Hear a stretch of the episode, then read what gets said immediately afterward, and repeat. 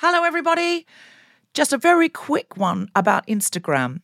If you're on it, Meta, the parent company, is reducing the number of political posts visible to users on their feed. This is a real thing, not a hoax. So go to your Instagram profile, tap the three horizontal lines in the top right corner to open the Settings tab, scroll down to What You See, click on Content Preferences, open Political Content, and turn on Don't Limit Political Content. That's an option. Otherwise, you won't see almost anything we post because we are deemed political. Please do that now, or you won't even see the posts about our shows, our fun things. So, if you want to see Guilty Feminist content and know when we're coming to a place near you or releasing a new podcast, do it now. Mom deserves better than a drugstore card.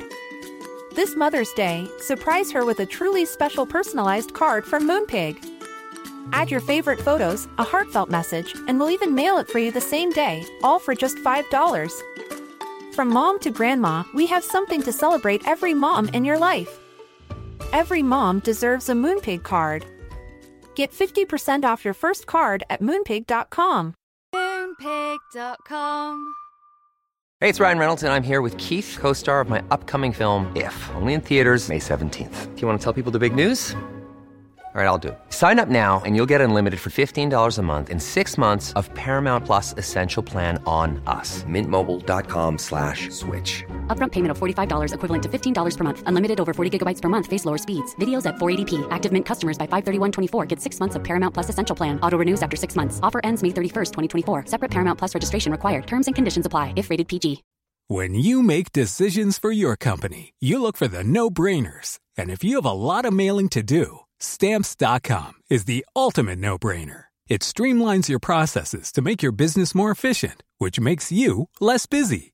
Mail checks, invoices, legal documents, and everything you need to keep your business running with Stamps.com.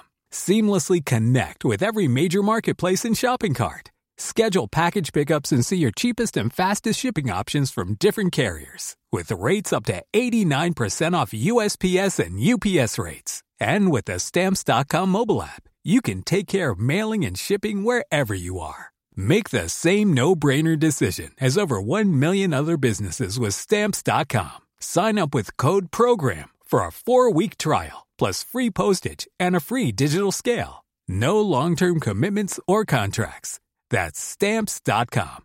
Code PROGRAM. I'm a feminist, but last week, for the first time since I was a kid, there was this big dinner party, and I helped my mum clean up, right? And I'd never worn one since I was maybe 10. I put on an apron, and I thought, this feels right.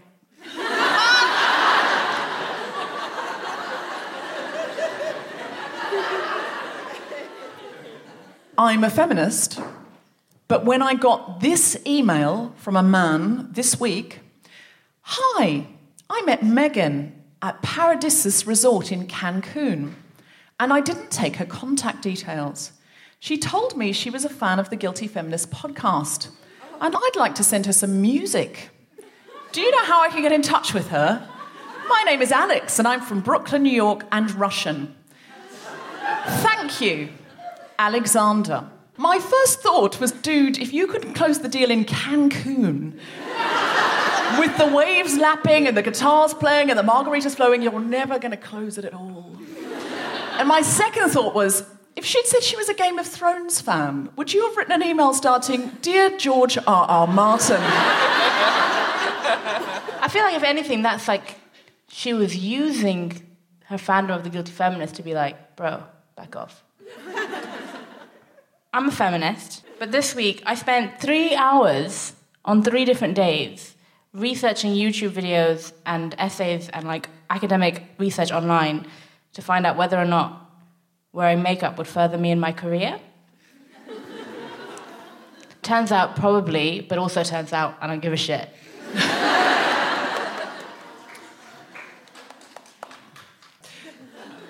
I'm a feminist, but I started thinking about Alexander with his Russian accent living in Brooklyn, meeting Megan on the beach in Cancun, and about how maybe they had this magical rom com connection.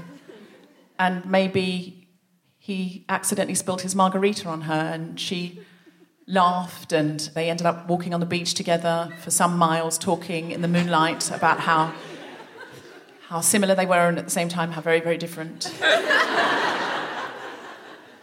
and how they both lived in Brooklyn and how amazing it was that they'd met each other in Cancun all this way away and how he had music that he wanted to share with her and that she wanted to hear it, but that night he was too awkward to kiss her, and she was like, Oh, did I read that wrongly? And then she went back to her hotel room and he went back to his hotel room, and then she spent the next two days with her friend on the beach going, I really wish I could see him again, and she was looking for him the whole time, and then eventually she remembered the name of his hotel and she went there and she just left a note for him at the front desk and then told him what flight she was catching, hoping that he would run to the airport and, and, and, and stop it. But then the front desk staff who was meant to give it to him said, Yeah, I know Alexander, he's in room 104. And she was just about to take it up to him, and then she got a phone call saying that she had to go home because her child was sick. So she ran home, and then she realized that it was in the pocket of. And the next day she came back to give it to him, but he'd already gone. And at that point, he'd missed her at the airport. And they'd both been at the airport at exactly the same time, but he'd been out of gate six and she'd been out of gate five, and they'd just gone. And if he'd only just turned back or she'd turned back, they would have seen each other. And now they're living in Brooklyn together, meant to be together. But sadly, they will never meet. And that this email isn't creepy at all, but it's the most romantic thing that you or I have ever heard.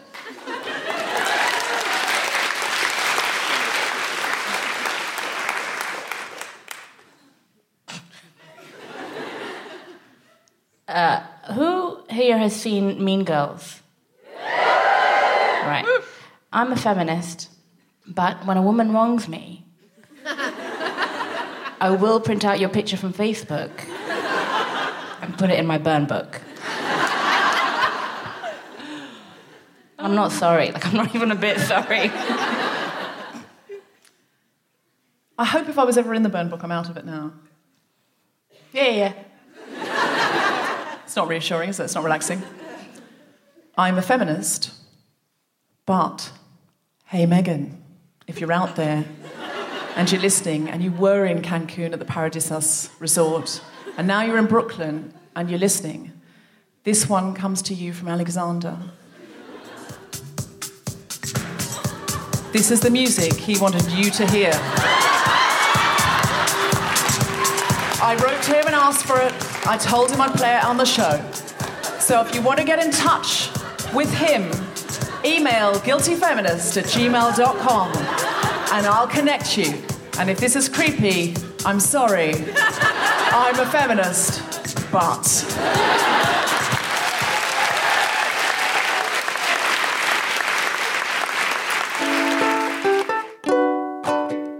Live from the London Podcast Festival, the Spontaneity Shop presents The Guilty Feminist with Deborah Frances-White co-host K Ali and very special guests Sarah Bradnum, Stephanie Martin and Imogen Roberts talking about being seen. Welcome to the London Podcast Festival. Are you ready for The Guilty Feminist? Then please welcome to the stage Maria Mercedes Lindenskow.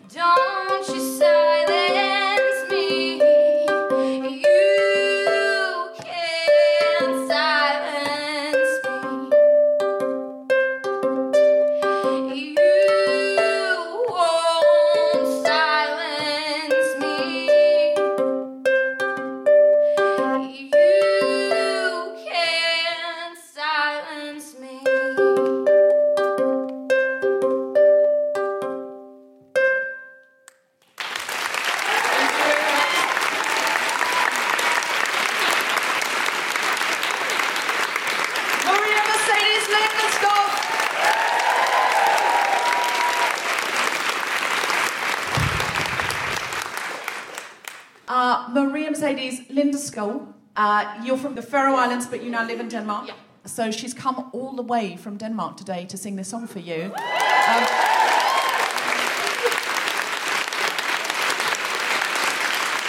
and I think it's a really, it's a really beautiful feminist anthem. How old are you, Maria? 22. 22. Wow. I wish I was writing beautiful things like that when I was 22, but sadly I was in a cult. So, uh, Maria, where can we can we buy this song? Hopefully soon, but you can follow me on Facebook and stay tuned there. What do we Uh, it's called Marbles Lost Music. Marbles Lost is my artist name. Marbles Lost. Yes. And can we get that on SoundCloud? That song? It is on SoundCloud. It's yes. on SoundCloud, so Marbles Lost Music also. Wonderful, wonderful. Please do that. Big round of applause, Maria Mercedes Lindenskow. This is The Guilty Feminist, the podcast in which we explore our noble goals as 21st century feminists and the hypocrisies and insecurities which undermine them. So, Bisha, how are you? I'm fine, thank you. Have you had more of a guilty week or a feminist week? I've been on a seesaw That's how I live my life. of feminism from one day to the next, where one day I'm like, I'm up, I'm the super queen of feminism, and, you know, smash 'em. And the next day I'm brought low by man. So that's been my week. Audience, just shout guilty if you've had more of a guilty week and feminist if you've had more of a feminist week. One, two, three. Guilty! Oh, I heard more guilties, but right at the end I heard inist. It was like a guiltiest. I feel like I've had, I feel like I'm a combination. You know when they say you've got combination skin? You're sort of dry, but then oily around the T zones. yeah. Yeah. I am basically, if dry is guilty, and then I'm feminist around the T zones. I was going to say that I have very, very dry skin. oh. It's just a sharing moment. And therefore, we should say that for my benefit, that being dry is feminist bit, so that I could be full feminist face. But sure, whatever, whatever you said is good. No, no. I feel like we've nailed this together.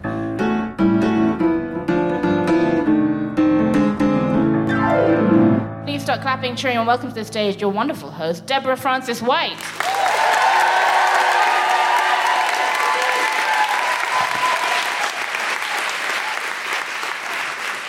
So, one of the things I do, apart from being a woman, uh, is be a screenwriter.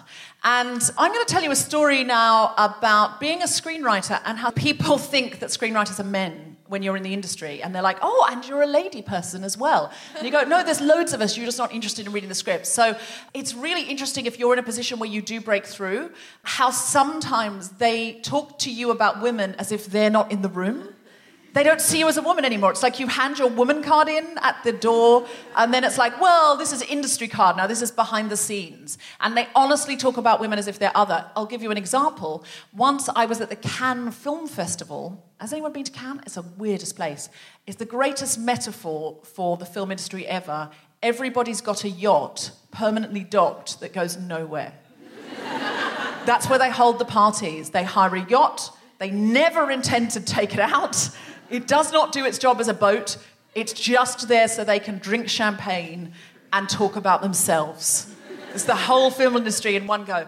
And I honestly was talking to a man at the Cannes Film Festival who said, I mean, they brought me a Russian prostitute and she wasn't even as good looking as my wife. And I thought, what's the point? True story. And I was like, You do understand that I'm a woman here, but my friend who I was with, she said to me, Look around you, Deborah. On this yacht, we are not the beauties. She was like, This is like the French court where you have to bring something. We are the wits. And I looked around. She said, Look at anyone else here who's female. And look, they're bringing something else. And it's true. It was full of men. And the women who they brought onto the boat said nothing. They were generally South American women. And they were, I mean, stunningly beautiful, like oil paintings from a previous age. Like women you just think, you gaspingly beautiful women.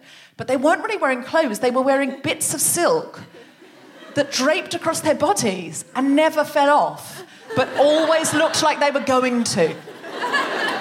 A lot of people think sexy clothes are revealing, but they're not. Sexy clothes are unstable. Anything you've already revealed, they just look once and go, okay, I've seen the tits, and they move on. But what the trick is to wear a bit of fabric that looks like it's going to fall off your tits, but never does, and then your tits are mesmerizing. Because at any point, I might see a tit, I might see a tit, I might see it, they can't look away if your clothes look unstable. That's just a tip. That's nothing to do with this set, really. But I suppose it is. I suppose it's being seen in a way, isn't it? I suppose it's being seen if you want to be permanently looked at by someone with an erection, then to wear something unstable. Do you know what I mean? Just like might come off the shoulder. And you say, so this is the world. Now, the first time I ever went into this world, I sold a screenplay uh, with a couple of friends years ago and had to go over to LA at short notice and then was sent around to meetings where they told us, now pitch your other ideas. And we didn't have any other ideas. We were like, we're going on this one for two years. And they said, well, just come up with some other ideas. So we were sort of coming up with ideas in car parks, and everywhere you went, they wanted something different. So we'd come up with this idea for this place, which we were told was the most art house production company in the whole of Hollywood. So we thought, oh, art house, you know, art house. They'll be fancy, they'll be clever, they'll be nuanced. But what I'd left out of that sentence was in Hollywood. the most art house place in Hollywood, as opposed to the most art house place in any other context. So in we went, and we pitched this thing that was actually, it's sort of more like a sitcom plot than anything. Two heterosexual couples agree to meet in a cottage in upstate New York for New Year's Eve.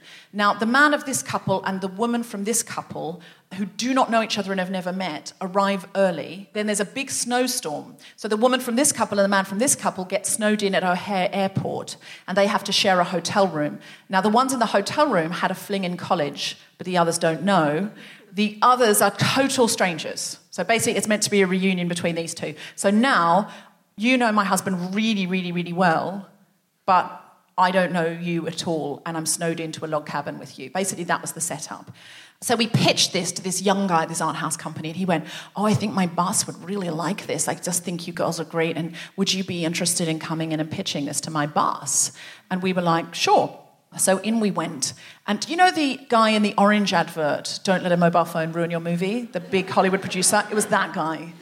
It was that actual guy. If smoking was allowed indoors in California, he would have had a cigar in both hands this guy simon he takes us in and he says uh, david these girls they've just uh, sold a script to a big studio and um, they've got a pitch i'd like you to hear. I'm sorry to interrupt your meeting. And the guy who's having a meeting with another guy he looks up david and he goes huh sold a script?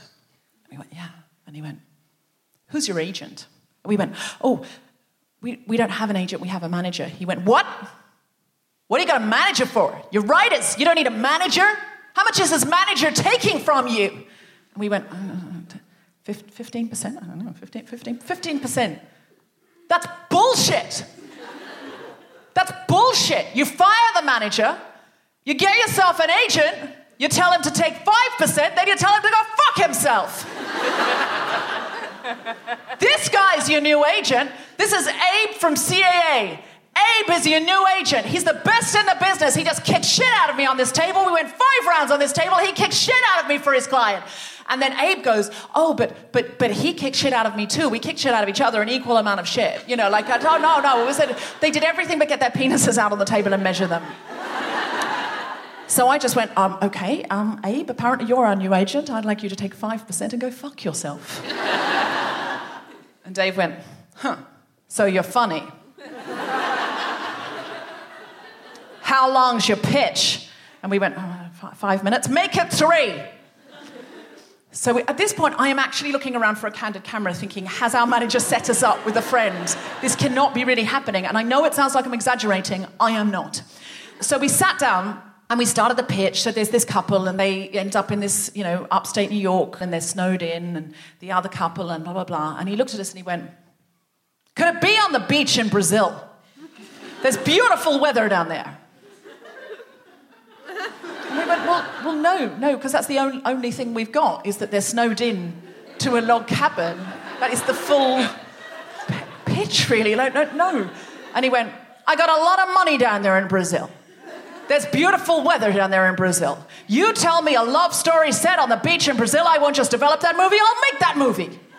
And we went, so this couple are on this beach in Brazil. And there's beautiful weather there, and it's like they're on honeymoon together. The other couple are snowed in in O'Hare and can't get there, but we don't see much of them, so it's fine.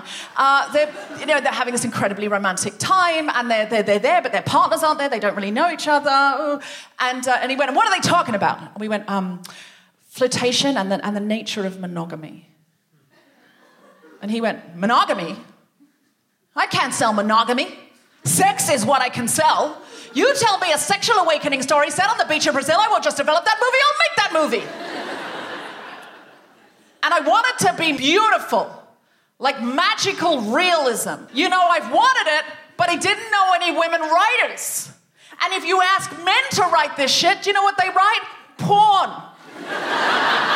That's why you can't have men write it. Porn. And I don't want it to be porn, I want it to be magical realism like Chocolat with Judi Dench. You know where the wind blows things in and shit? I want it to be like that. Can you write that? We went, yeah, we, we, we, we, we, we, we, can, we can write that. We can write, we can, we can write that. And he went, I want there to be a lot of women in it. I mean, a lot. This sexual awakening is not just a one woman deal. I want there to be a lot of women in it, and there's beautiful women down there in Brazil. And he looked at the other guys and went, Right? And they went, Right. And then he went, But they're not as beautiful as Colombian women. The Colombian women are the most beautiful women in the world. And the guys just started endorsing that and going, Yeah, yeah, yeah, that's true. That is true. There they are. They're the most beautiful women in the world. And then he looked at us and he went, Don't worry, we'll ship them up. No one will know the difference. I am a feminist, but I said, okay. It was 11 years ago, okay? Can you please stop judging me? but here's the thing he was talking to us like we weren't women. Like he was talking to us like because we were writers, we were boys somehow. And this is clearly how some men talk about women when they are in rooms together and women are not present. And it was just like we weren't there. So we went away and we came up with this story. Now, all you need to know about this story, it's about a man who's about to go on honeymoon with his wife to this beautiful beach in Brazil. She goes out in the car to get something and she has a terrible accident and uh, she's paralyzed and they end up never being able to go on the honeymoon and he nurses her for 10 years. They can't have a sexual relationship. He's totally devoted to her. They have this incredible romantic relationship and after 10 years, she dies. And her last wish is for him to take the urn of ashes and sprinkle them where they would have had this honeymoon. So he arrives on this beach wanting to scatter the ashes, but also, of course, not wanting to, and just books in for this honeymoon that he should have had on his own. Now, all the men in this fishing village have just gone out fishing, leaving only the women there. And he looks a lot like Daniel Craig because he's played by Daniel Craig. and the women realize that he is like their local Saint Sebastian who ran a hospice and looked after a lot of dying women. And they also realize what his story is, and they realize that he hasn't had this sexual relationship he should have had for 10 years. So these women of various ages decide, based on the magical and unknown ringing of the bell on the St. Sebastian clock tower, just rings whenever it likes, no one ever knows when it's going to happen, that they are going to date him and help him have this sexual awakening that he should have had throughout his marriage. It's their idea. Uh, what, are you going to slut shame them? They want to do this. So we pitch this on the phone because we're back here. And David listens and he goes, You guys did a great job. You did a great job. And then he said, Two things though. One, no woman in this movie can be under 21. We said, Why not? He said, Because you don't want to watch your daughter fucking. It's disgusting. What? And no woman can be over 29. We went, Why not? And he said, Because you don't want to watch a woman over 30 fucking. It's disgusting. This is the most art house production company in the whole of Hollywood. And it was at that point we said, I don't think we want to do this. And we put the phone down in the good feminist version of this story.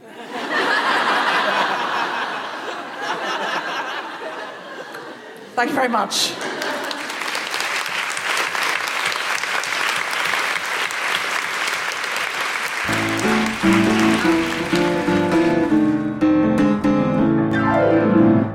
Our theme this week is being seen. To how seen do you feel, Bisha?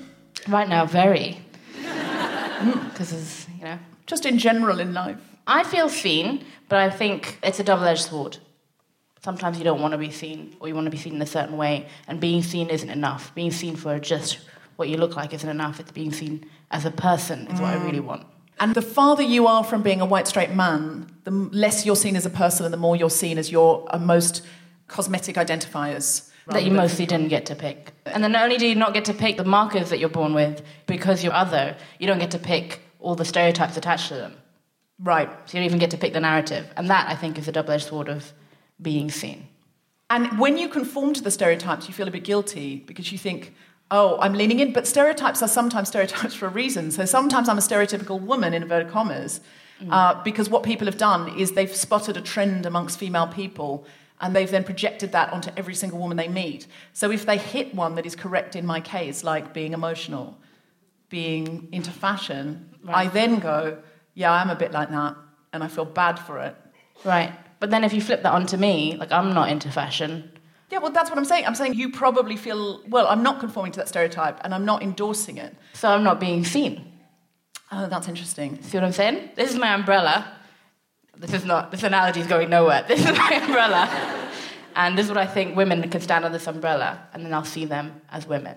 Mm. But then I'm outside like, oh, I don't like fashion, I like t shirts. Uh, t shirts can be fashion. Yeah, I just realized that. And I was like, oh, I'm shooting myself in the foot with this Yeah. analogy.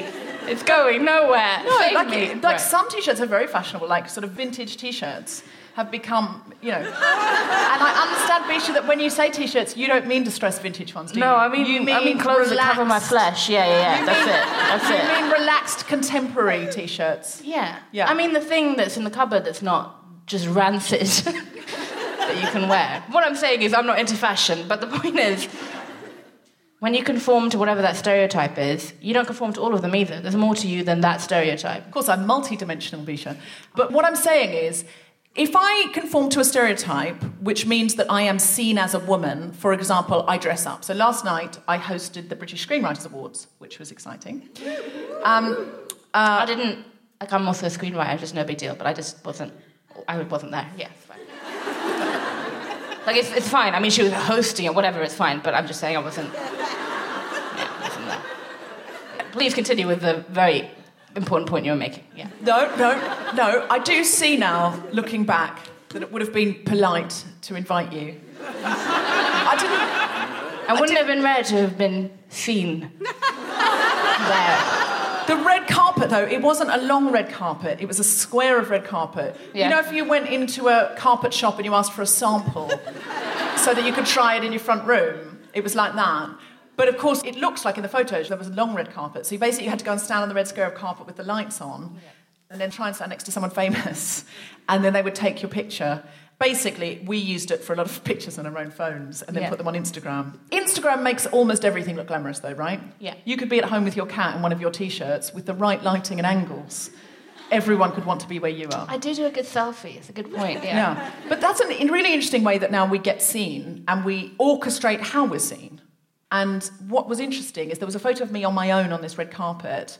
And on Facebook, it got like three likes. And on Boo. Instagram, it got hundreds. And I was like, why did Instagram like this and Facebook didn't like it? And I did get into my head about it. I did. I went, that's weird. That's weird. Why are Instagram so into this picture? But Facebook, made my Facebook friends went, don't put a picture of yourself posing on a red carpet, you wanker. That's what Instagram's for. I've liked it over there. I'll be asked if I'm liking it over here. I think that's what happened. But it's true that the men there, a lot of the men weren't dressed up at all. Yeah, I saw one photo. Hmm. Because not that I was like stalking the whole album or whatever. but, like, I went deep in the photos, and Deborah was dressed very glamorously, and there was another woman dressed very glamorously, and there was a gentleman dressed how I'm dressed today. And I thought, could I get away with that and feel comfortable? So Yeah. in that setting, Well, where he, you were he in this runs like the event, and so he was just there, sort of like, look, this is my working play. clothes. At the last minute, he put on a purple velvet blazer Yeah. over the top of a hoodie, Yeah. um, and just went, fuck it, listen, I've made this come together, and he did it. But it is true that a woman who did that would be commented on. So there was a, a thing a few years ago where Stephen Fry was hosting, and the woman who'd won for costume design basically Oh, came remember dressed, this, yeah. you know, in a hoodie. Yeah. And he said something like, only she would turn up like a bag lady. And it caused a lot of problems on Twitter for him. It was, he left Twitter for good, by which I mean for six hours.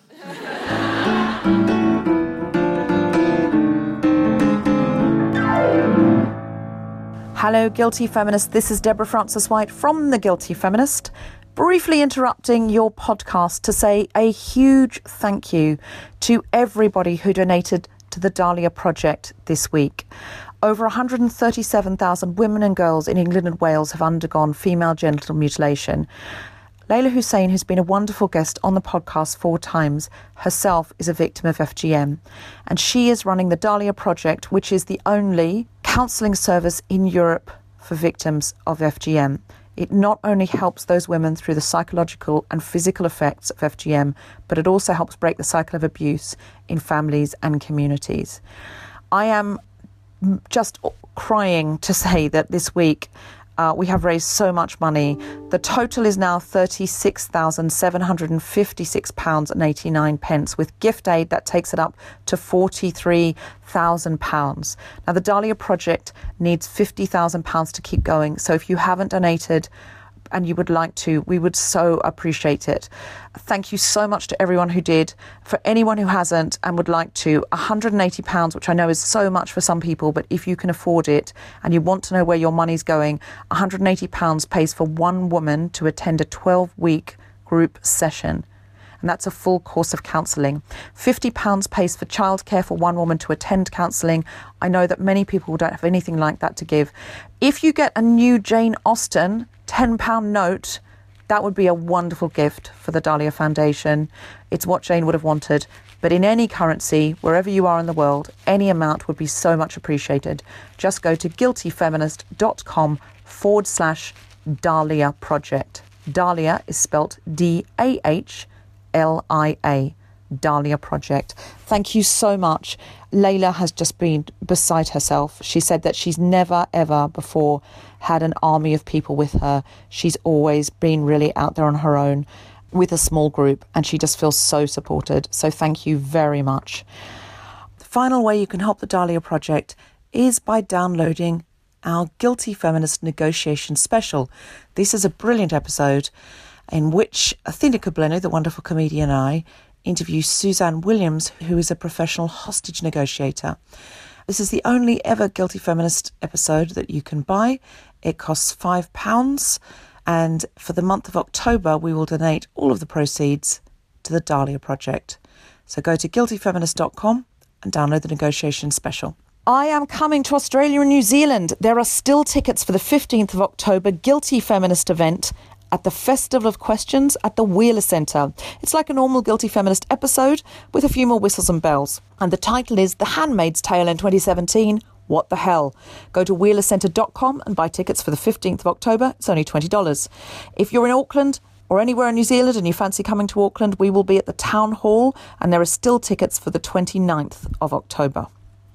I look forward to seeing as many of you as possible at a live event soon.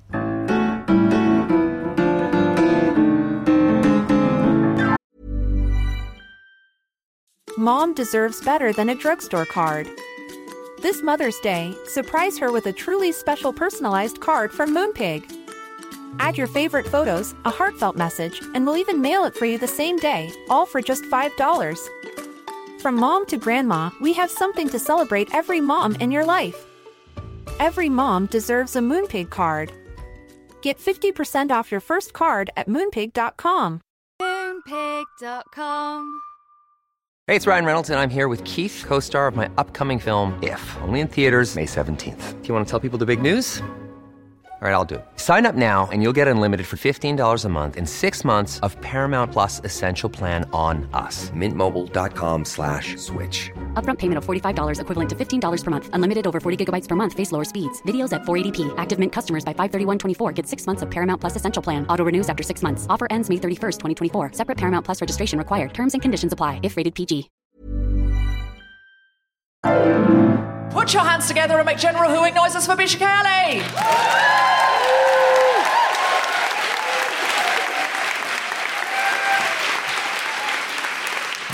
Hello, friends. Um, we're talking about being seen, and as I was saying to Deborah, that being seen, I think, is a double-edged sword, right? It's kind of like on a Sunday afternoon when you've had like a night out, or even just you stay up late watching Netflix. You know there's cake in the fridge, but also you're in a really warm duvet, and you're in bed, and you're like, the opportunity cost of leaving this bed to get the cake, and then return to the bed is coldness. It's a vast coldness. A tundra, if you will. If I leave this warm space to get the thing I want. The cake is being seen, whatever, go with it. There's a solution, is that you take your blanket with you, right? You turn your, you turn your duvet into a gown. what I like about this is it feels like you've all done that and that you are my people. It's a double-edged sword. So you get the cake, you come back to bed, then you're eating cake in bed, and then you've got crumbs on your bed. And like some people aren't fine with that. I'm fine with it because you know whatever, it's hygiene. we have mouths for a reason. It's a double-edged sword. Look, for me, when I talk about being seen, I don't just talk about being seen as a person in the world, right? Because being seen as a person in the world, I'm perceived by whatever like years and years of training has gone into your head, whether it's rom-coms or whatever the media representation is. And I want to be seen in those spaces. I want to be seen on television. I don't mean me, Bisha. I mean people who look like me. So then those stories that you have in your head are different. And I want those pictures of me to be more than what they are now. So I want representation, but I don't want representation the way we have it now. I don't want my brothers to be seen as terrorists. I don't want my sisters to be seen as victims. But I also want us to be up there. It's important, because that's all you think when you see these people. And uh, I was thinking about, for me, what my first version of being seen, seeing someone like me on the television, was when I was growing up and I watched the movie Bend It Like Beckham. Any fans in? It's a great movie. And it kind of made me realize that, hey, maybe a career in the arts is something that I'm allowed to do. Um, so in Bend It Like Beckham, there's a young Asian girl from Hounslow. I myself am a Hounslow girl, so I was very excited. And her parents want her to study or to find a man or some combination of them. Um, but she's like, I want to play football. Right? I was like, wow, huge dream. And she played for the Hounslow Harriers. Hounslow Harriers used to play in the park across the street from my house. So I used to practice at Lampton Park often. And a lot of the film was shot around Lampton Park and around Hounslow East where my cousin lived. And it was all just really exciting. Like, look, that's part of us, that's part of our life. It's in a movie and it's big. Keira fucking Knightley was in that movie, you know? I mean, the other one went on to be a doctor in ER. Thank you for breaking stereotype, but. It's exciting. Someone could do something that wasn't a stereotype. I could be seen. I can be seen in a space that's not made for me, that's not supposed to be mine, right? So at first I was like, I'll try football.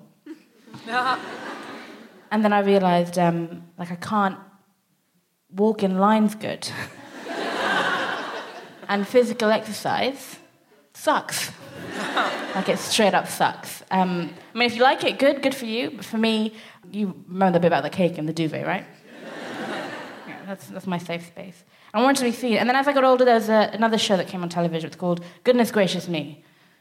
Yeah, you remember that show? And again, it was like Asians on television being funny, and funny not just for other Asian people, but for white people too. Everyone was joining in on that. Whatever you think of that show, it did something that no other show in the UK has done before, or has done since, in my opinion. Right? It was the paramount for me. And my family used to sit around. I had nothing to connect to my parents with. Right? They're a different generation, they're a different culture entirely, and we'd argue constantly about what my life should look like. But we could sit around and we could watch Goodness Gracious Me and be like, yeah, we all struggle with the same shit, and it's funny.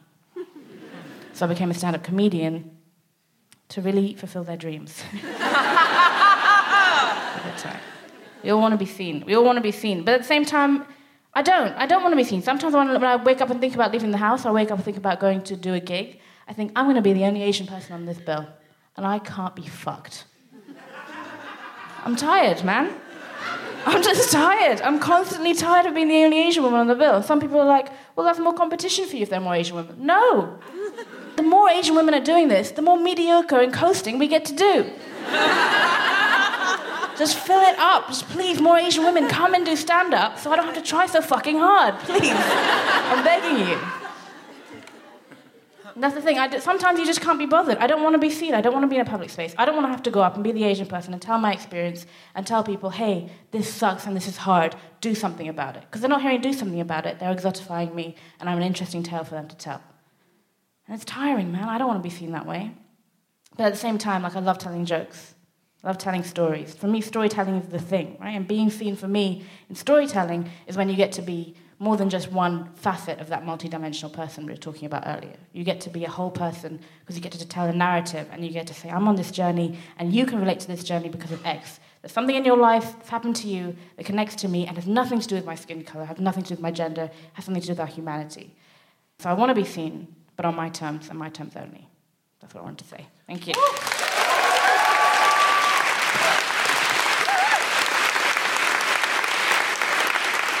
Our guests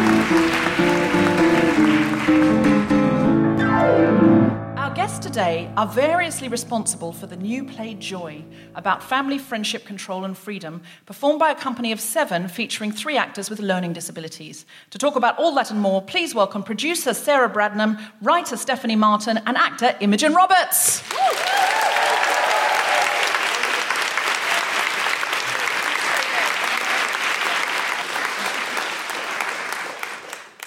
Hello, so can you just all introduce yourselves? I'm Stephanie Martin and I wrote Joy. I'm Imogen Roberts and I'm playing uh, Joy. And I'm Sarah Bradnum and I'm producing the show. Who would like to tell us what this show is about? Joy is a play about finding a voice. It's a play about what, what, what do we say on the tube, Amy? We said it's a play about taking a stand. It's a play about writing new stories because we got together as a group and we realized that the same stories were being told over and over again. Mm. And you don't see people sometimes in films and in TV, in theatre. So we thought, let's write a new story. And the story we, we're writing is called, and performing is called Joy. And it's become sort of inspired by Imi, who's, who's playing our leading actress. So it's sort of interweaving real life and our imagined life, isn't it? It's set in Victorian times and also now? Yes. So we've got two stories. We've got a story in 2017 and a story 1870, which was a year when learning disabilities were treated by a, a sort of revolutionary doctor who decided to really change the way that people viewed um, the treatment of people with learning disabilities and how that could be a bit more humane and actually is still really not happening today, a lot of what he said. So we're examining that as well as what's happening right now in 2017.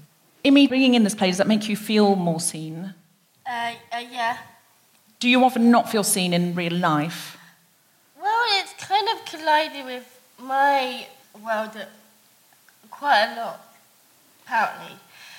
I think uh, for me, from my reality and, and Joy's reality, it's, it's kind of like uh, something sort of in common with. Now, and you're the writer, Steph. Did you base Joy on Imi? Well, when Imi and I met, there was lots of coincidences, weren't there? When we started speaking about the story and the character.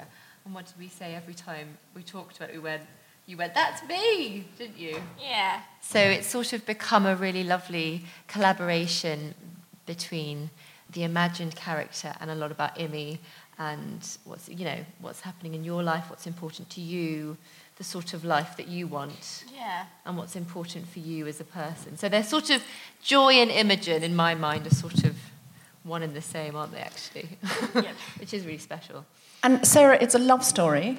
Yes, it is. We wanted to make sure that we were representing people with learning disabilities in the light of romance and sex and things that you wouldn't necessarily always think of or always see. Because I think there is a tendency to other people who we see as different from us in whatever way that is. Mm-hmm. So we wanted to centre a narrative on people who have learning disabilities, but also just be like, but everyone, if they are a sexual person, they have sex, and it's to do with relationships and the controlling desire of a parent, and not trusting maybe a system where people do sometimes take advantage of other people, and how love can overcome that, but also just a fight for your own independence. Mm-hmm. And have you found that a lot of the audience have been responding to that and saying, I feel seen, thank you for doing this? And you feel that there's a connection to what it's an individual story that You put together and kind of worked on together and tells a lot of about you personally. And I wonder if people are coming up to you and saying, Thank you for doing this because I can see mm-hmm. something of myself in it just like you saw something of yourself in the story too. I think it's an important story for us to tell because I think making it together has made us realize how we're kept very separate from each other. And if you don't meet certain types of people, you make assumptions about their life. So it's about. It, I think the more we make this story, we realize that we are all the same or we're all completely different. That we all have the same experiences. We all want to do the same things. We all want to get out there and work and have fun and fall in love and have sex and you know get married. Joy does everything, and I think the more we make it, the more we realise that actually we're kept separately so much in our society, and everybody's the same. Well, I like to call it kind of, she's more really spiritual and she's very, very unique. Yeah, exactly. That's a really good way of putting it. Yeah. Being unique. Yeah. Yeah. And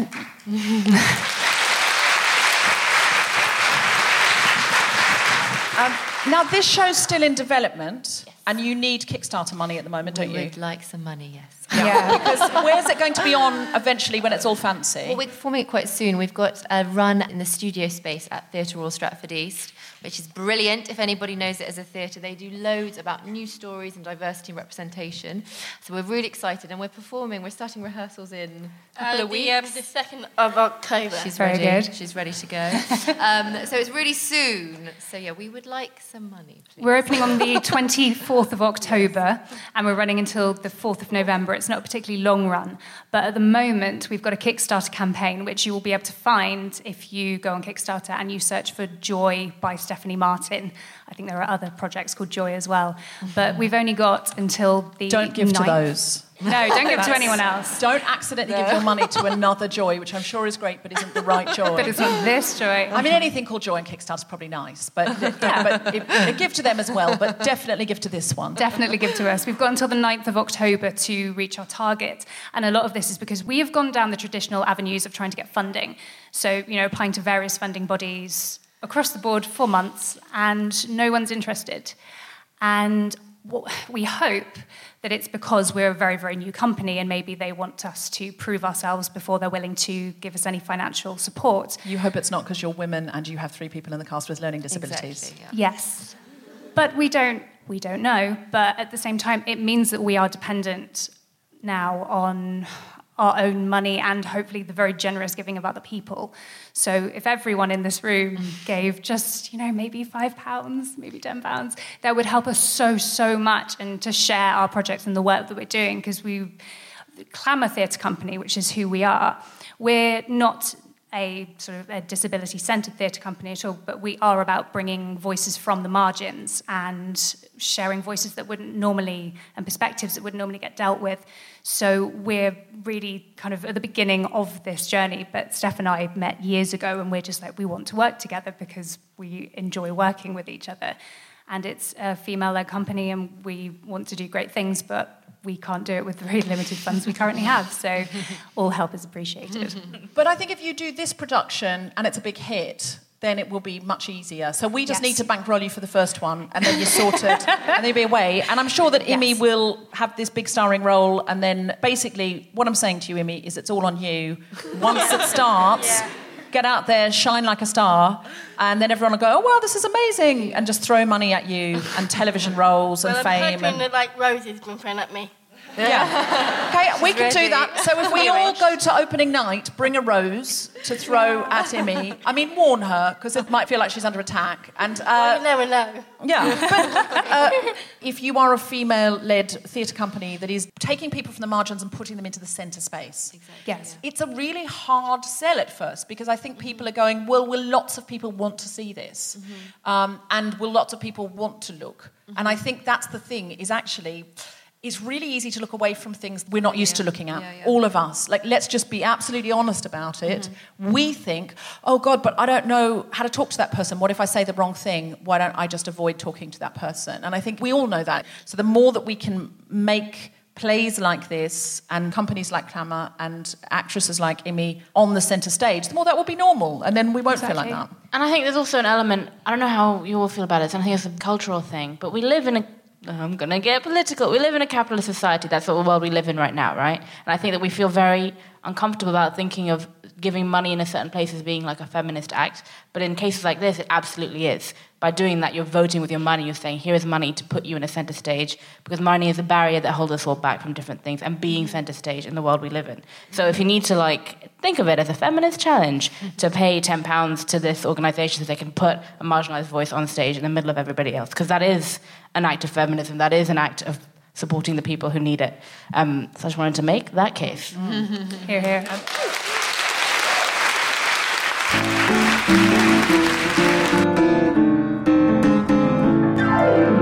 Let's do questions from the audience. Has anyone got a question in the audience? Um, I'm Fiona. Um, I was just Think when thinking about being seen, and Deborah, when you were saying earlier about Facebook and Instagram, I find Instagram, even though I've got it and I still like going on it, I find it hugely demoralising.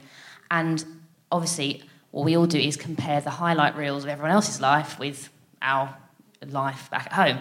And I was wondering if you had any advice or like ideas on how to be seen and see others and appreciate others, but not necessarily become demoralised at the same time, because I struggle with that. I don't know. I just think I never post pictures of myself watching Say Yes to the Dress in my bathrobe. I just don't. I've never once gone, mm. But I did put quite a lot of pictures of me hosting an award ceremony up last night. So when you look at those, I think what you need to do is go, and then she went home and spent three days in her bathrobe eating toast off her chest as she lay. like, I can't even bother to sit up to eat toast. I mean, I think that's I'm what do I'm that saying. tonight.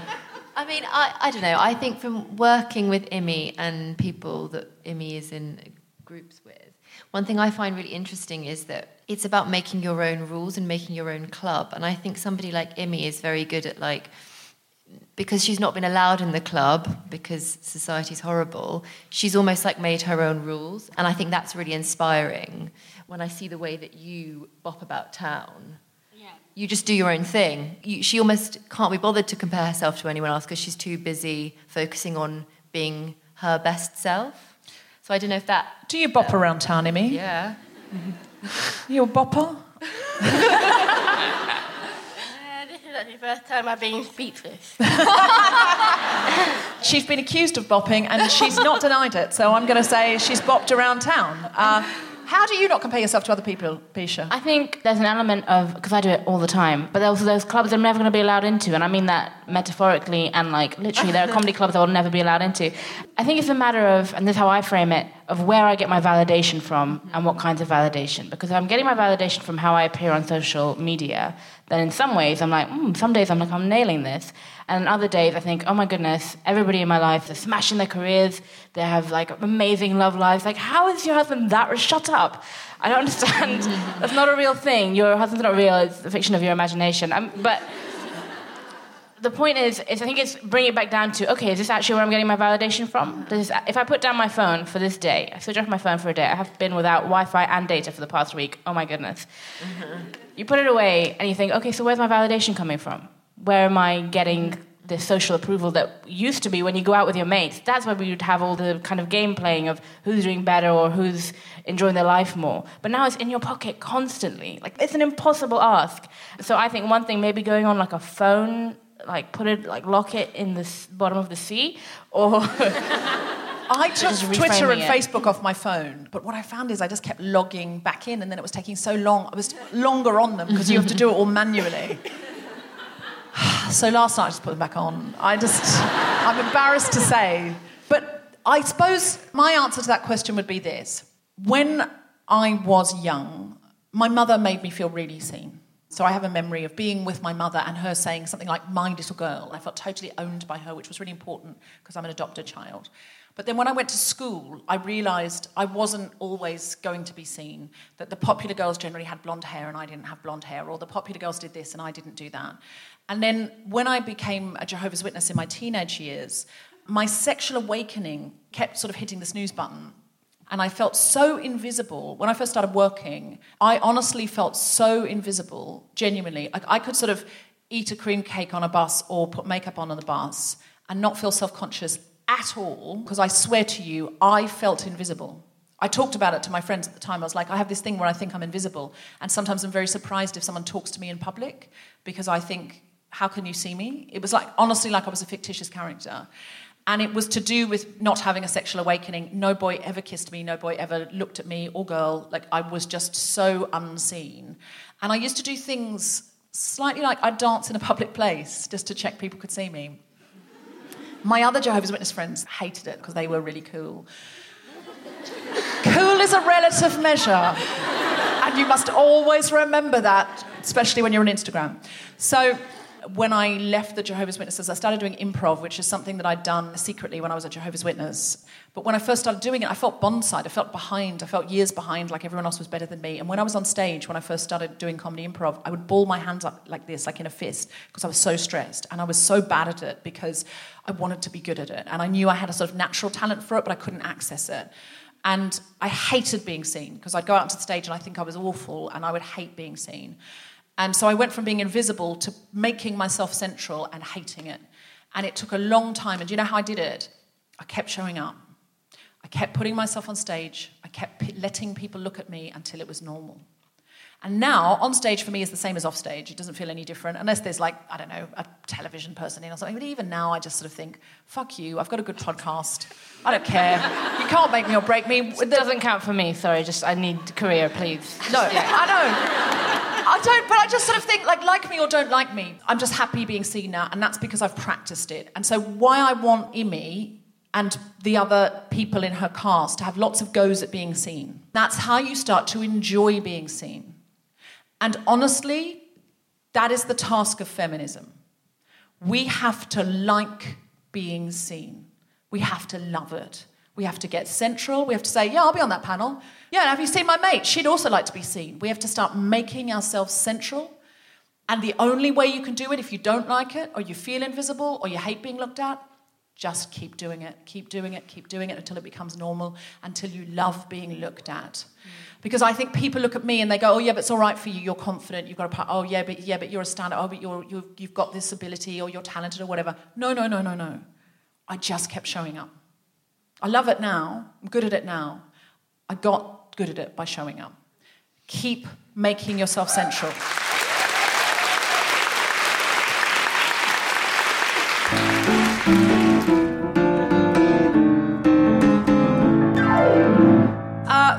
We go for the Kickstarter for Joy? Okay, so it's very much present on the Clamour Twitter page. So that's at Clamour underscore theatre. It's also on mine. I'm at Sarah Bradnum. But also, if you go onto Kickstarter and you search for Joy by Stephanie Martin, you will find it. Bisha, have you got anything to plug? Yeah, I do. Oh my goodness. Sorry, I'm so excited because I rarely do. I am doing a comedy show once a month, last Thursday of the month at the Camden Comedy Club, which is just over there. It's called Bisha K. Ali Presents Comedians She Loves because I like a just tight, concise title. Uh, tickets for that are just super cheap. And yes, you should all come to that. The first one is uh, September 28th. You can get the tickets. I'm going to have a pinned tweet. As soon as I leave this, I'm going to do that. Where you can buy the tickets from. Um, you're at Bisha K. Ali. At Bisha K. Ali, yes. Okay, great. That is the thing I want to plug. Thank you very much. To keep track of everything we're up to, you can follow GuiltFemPod on Twitter or The Guilty Feminist on Instagram. There's also a Facebook page you can like and a mailing list you can sign up to. And if you like what you hear, please go to what we're now supposed to call Apple Podcasts and rate, review, and subscribe. It helps other people to discover us. Awesome. And could you please listen to Global Pillage at globalpillage.net, my diversity based comedy panel show?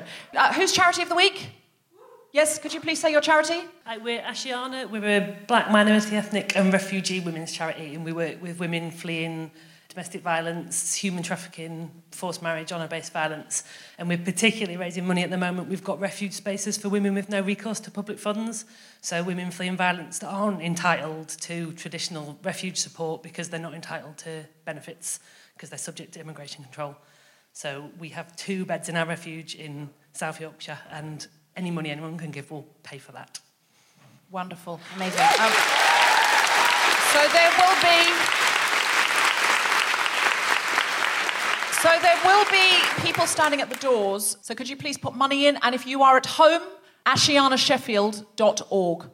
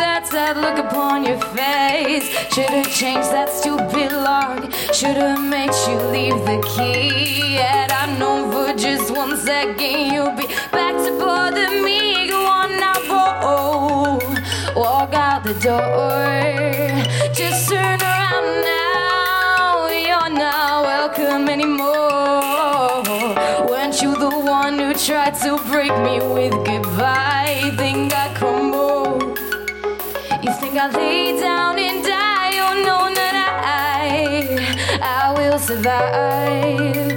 Just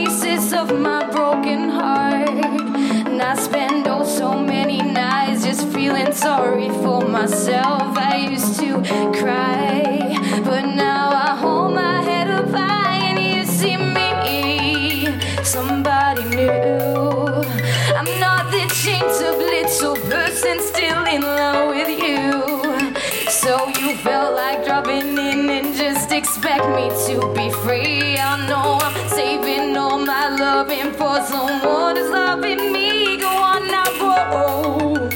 Walk out the door.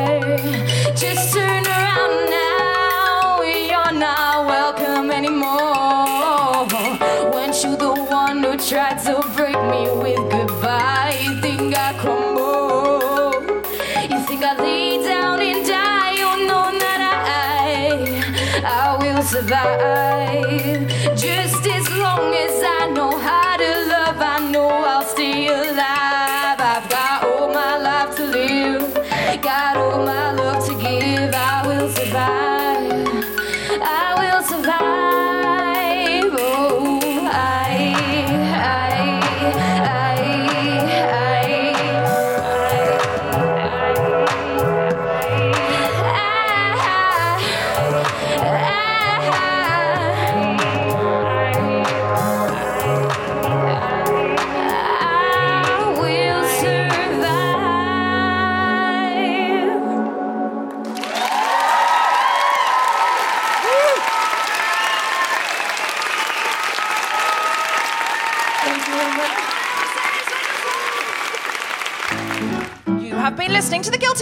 With me, Deborah Frances-White, guest co-host Bisha K Ali, and our very special guests, Sarah Bradnum, Stephanie Martin, and Imogen Roberts.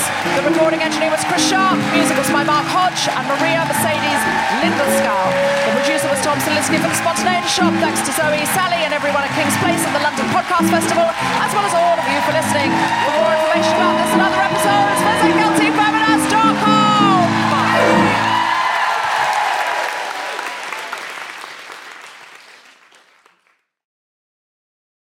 Okay, just give me a cheer if you're hoping that Megan writes in and says, Oh my God, Alex, I'd love to meet you in Brooklyn for a coffee.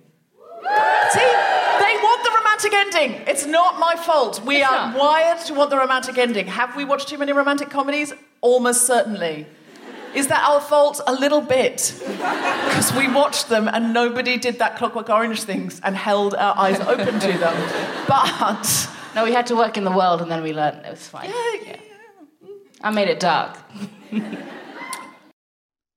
Hi, I'm Sofie Hagen. You may know me from such things as co hosting episode 1 to 29 of The Guilty Feminist.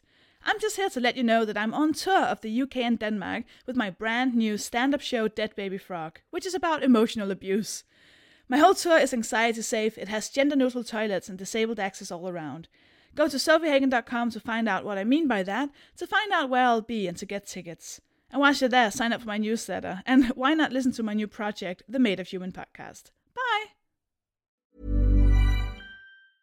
Mom deserves the best, and there's no better place to shop for Mother's Day than Whole Foods Market. They're your destination for unbeatable savings, from premium gifts to show-stopping flowers and irresistible desserts. Start by saving 33% with Prime on all body care and candles. Then get a 15-stem bunch of tulips for just $9.99 each with Prime. Round out Mom's menu with festive rosé, irresistible berry chantilly cake, and more special treats. Come celebrate Mother's Day at Whole Foods Market.